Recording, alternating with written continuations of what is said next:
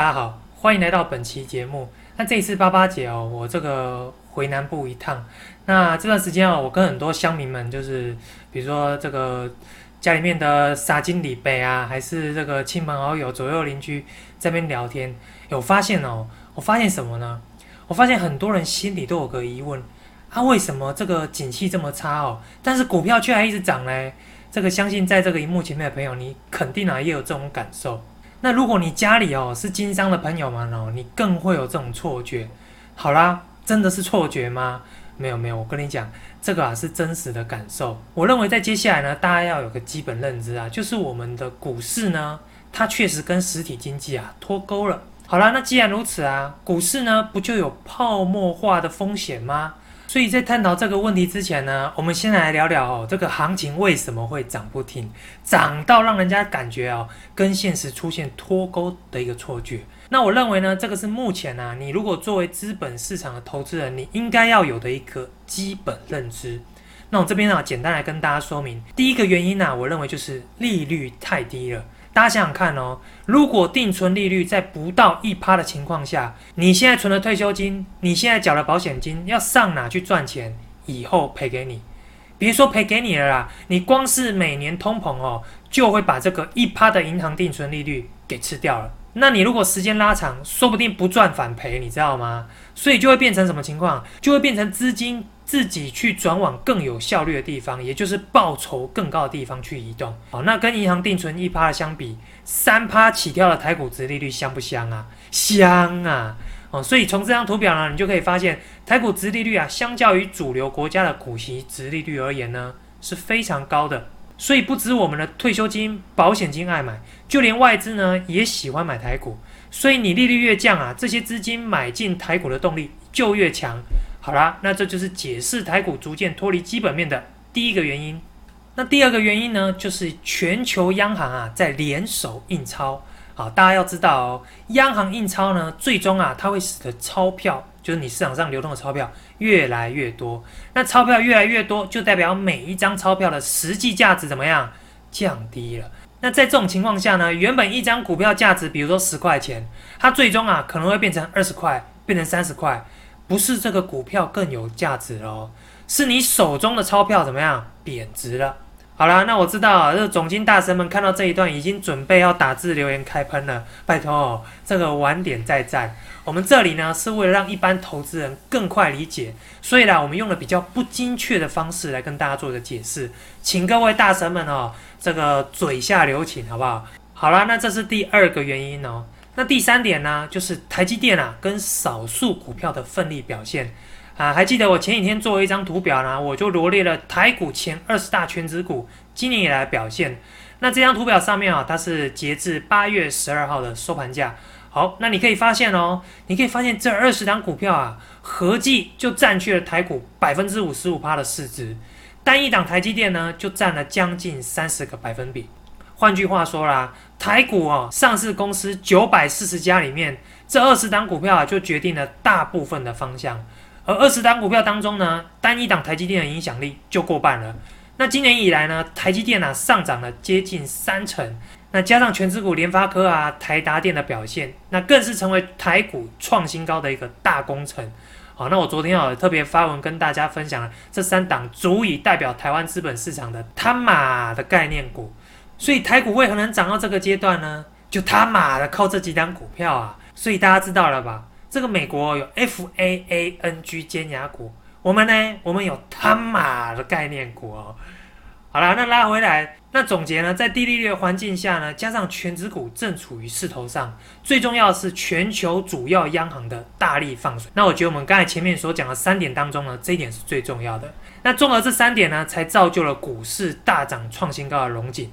好喽，那我们刚刚啊也解释了行情为什么涨不停之后呢，第二个问题啊就是这个行情呢到底会涨到什么时候？那我相信呢大家心里呢或多或少啊都有这个疑问，尤其呢啊尤其这个股票市场投资人有个特性，什么特性呢？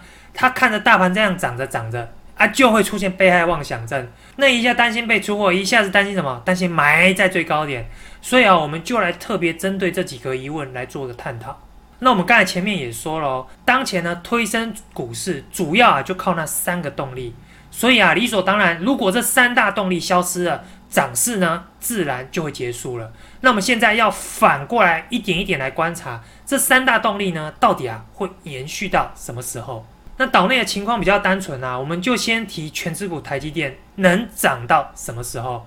哦，那我自己啊，先说明哦，我自己也不是半导体专家。我们现在讲半导体要小心哦，这个一个不能讲错了，酸民排山倒海而来，恐怖哦！我我不是半导体专家哈，不过就是一个门外汉。你光从大环境的演变，也不难观察到，虽然呢全球消费市场受到肺炎疫情的影响而下滑，但是呢同期间。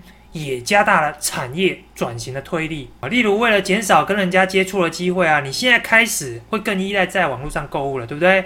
像我妈这个六七十岁了，哎，她现在也会网购，所以电商的声势就比以前更浩大了。那或是呢，以前啊，你每天都要通车上班，那现在企业呢也慢慢开始接受在家上班，所以远距开会的需求也起来了。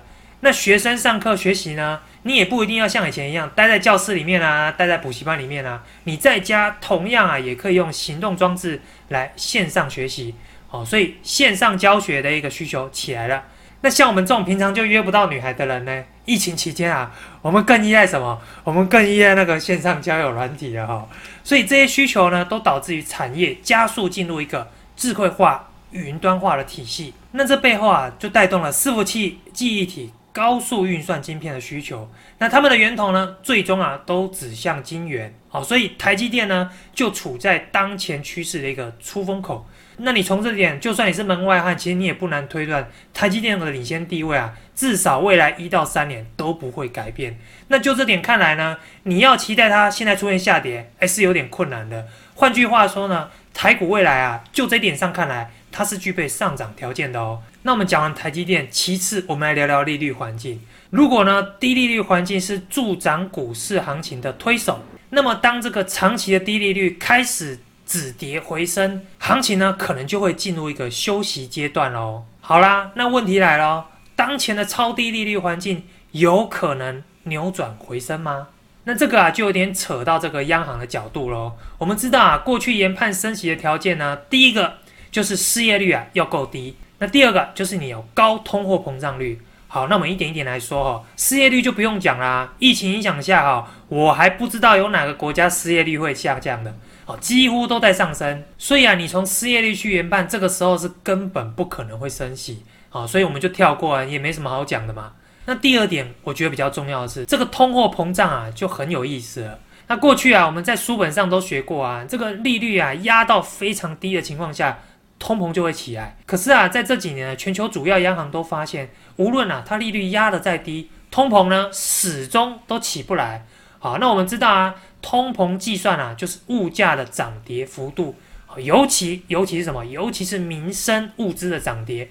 比如啊，比如你一颗包子去年卖十块，那今年老板说他要涨价，涨到十二块。哦，那这个就叫做物价上涨，是通膨的一种表现。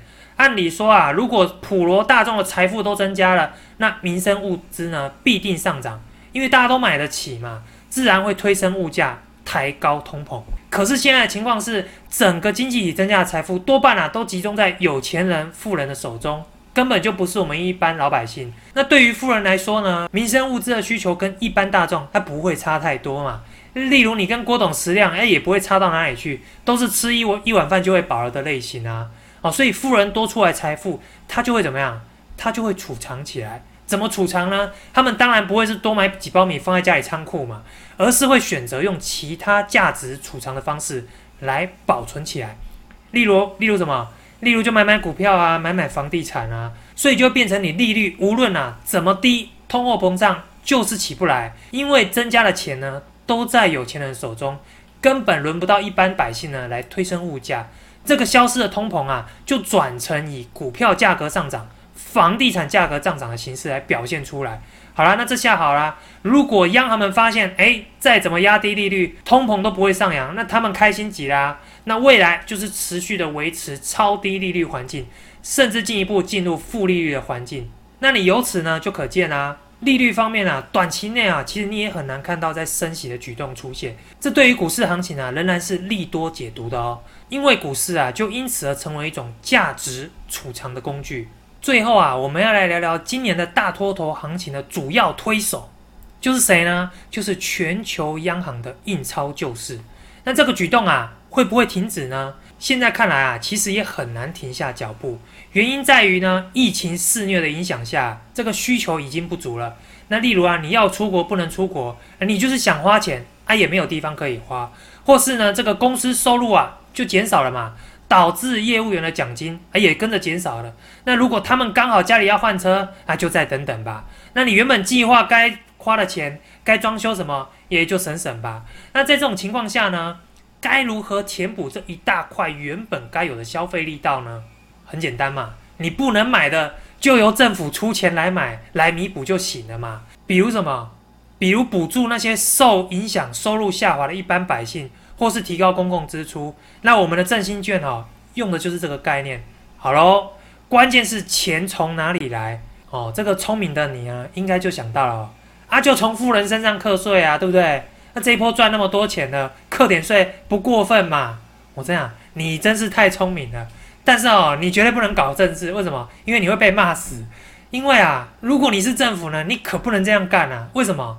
你这么做对选票不保哦，所以这条路行不通。好啦，那这条路行不通，那不然怎么办？啥都不干吗？哎，啥都不干就是没作为咯。啊！你没作为，那反对党就抓到什么？就抓到把柄可以攻击了。那对选票还是不保啊，所以也不能这么干。那最终呢是怎么样？最终就是政府自己印钞解决，直接发钱送给大家花哦。所以这个印钞救市的计划，如果疫情啊不消灭，未来预料还是持续会延续下去。所以一笔钱平白冒出来给你花，哎，能带动消费，又能提振经济，哎，花的钱还不是你的钱，这样看起来好像皆大欢喜，对不对？但是你注意啦，这么做呢，就会使得流通市场的钱变多了。那倒霉是谁呢？倒霉的，倒霉就是持有现金的人。所以你存钱的人最倒霉，你的钱一分一毫啊，在逐渐的流失价值。哎，你就看着它，你看着它不会减少，对不对？但是你会发现，它能买的东西越来越少。那这个呢，又会反过来促成股票跟房地产的上涨，因为你害怕持有现金嘛。所以哦，我这次回南部哦，我直接预售屋就给他买下去了。啊，不然怎么办？对啊，啊，我存钱啊，结果一直在缩水，我只能怎么样？我只能被迫换成资产储藏起来。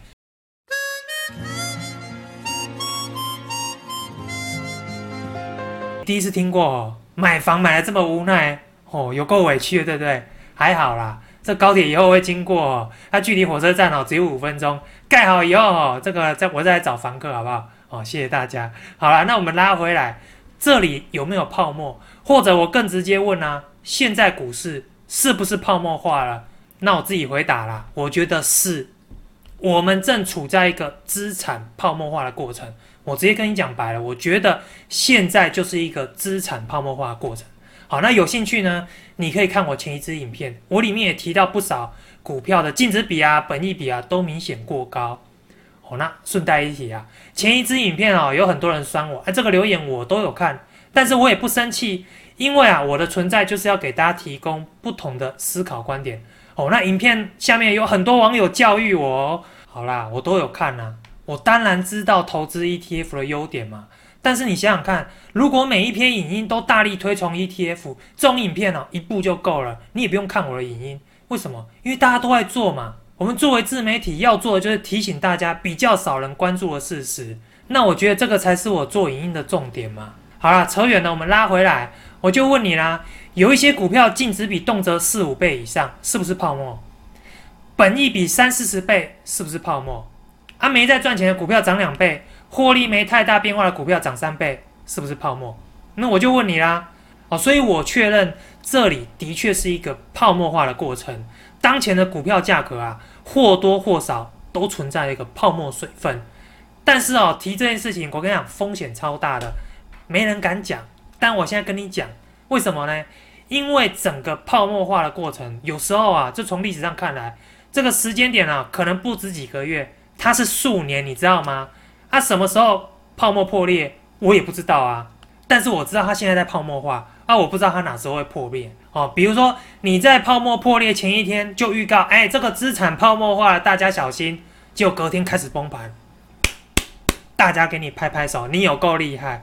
但是呢，你在泡沫前两年就预告这个资产泡沫化了，各位，那你完蛋了。你在这个资产泡沫前哦，你每天睁开眼睛哦就要被酸民酸。所以我们不要做这种事哦。这个先知啊，不要去当先知。这个先知不止孤独，还要忍受各种毒蛇攻击哦，最后都是被气死的。所以，我们只是跟大家提醒，这个未来股市啊，仍然具备上涨条件。但是你要知道呢，这是一个泡沫化的过程，这样就好了。那了解这个事实又有什么差别呢？上一支影片啊，我们提到这个橡皮筋，对不对？橡皮筋理论，对不对？我说啊，如果一档股票它偏离基本面，就像是你硬撑开的橡皮筋，再接下来泡沫过程哦。涨多的个股就会像这个硬撑开的橡皮筋。嗯，你要注意两点哦。注意什么呢？第一点啊，你要注意它未来可能会出现快速的回弹力道，啪，你懂我的意思吧？橡皮筋的回弹力道。那第二点呢？你在八千点认为向上空间很高，那你在一万三千点，你还期望它短期能有多大的空间往上呢？